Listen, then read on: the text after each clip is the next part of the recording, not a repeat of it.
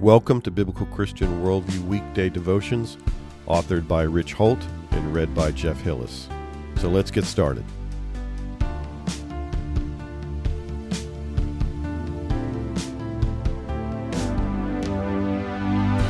Thank God for Mom. Our verse today comes from John 19:25. Now there stood by the cross of Jesus his mother and his mother's sister, Mary the wife of Clopas and Mary Magdalene. In 1955, money took on a whole new perspective. But it wasn't the currency that was in the news that year, rather the little town of Money, Mississippi.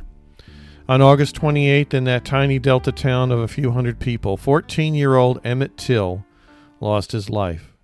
Till was visiting his great uncle on summer vacation, but while he and some others were in the local grocery store, he made the mistake of violating the acceptable strictures of conduct between the races.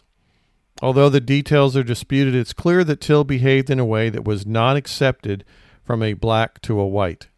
And so, four days later, two men showed up in the middle of the night at Till's great uncle's house and hauled Emmett away. Three days after the abduction, Till's body was found in the Tallahatchie River.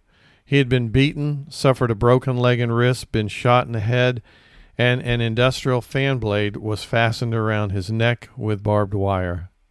Till's mom, though distraught over what had happened to her only son, wanted to expose the world to the racism that destroyed her son, and so she insisted that his funeral include an open casket viewing, so all could see his bloated, mutilated, unrecognizable body.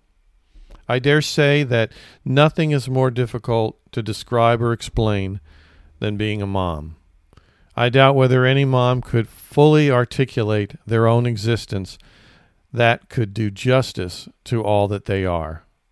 We husbands can only scratch the surface of our adoration. I know I greatly underappreciated my mom for most of her life, and my kids will most likely never come close to valuing their mom as they should. Jesus' mom was right there as he died on that cross for all the world to see. Scripture tells us almost nothing about Mary, for where are there enough pages to describe the life of the mother of God's Son? She worshiped him before he was born, and she bowed before him as he gave up his life. Moms are special. Mary was special. So remember a mom when hatred wants you to think otherwise. As we seek him today, thank God for your mom and for every mother you encounter. God bless you as you serve Him today. Today's podcast article was brought to you by bcworldview.org, providing honest reporting and analysis on the intersection of contemporary issues and theology based on a biblical Christian worldview. May God bless you as you continue to walk through this life with our Savior and Lord.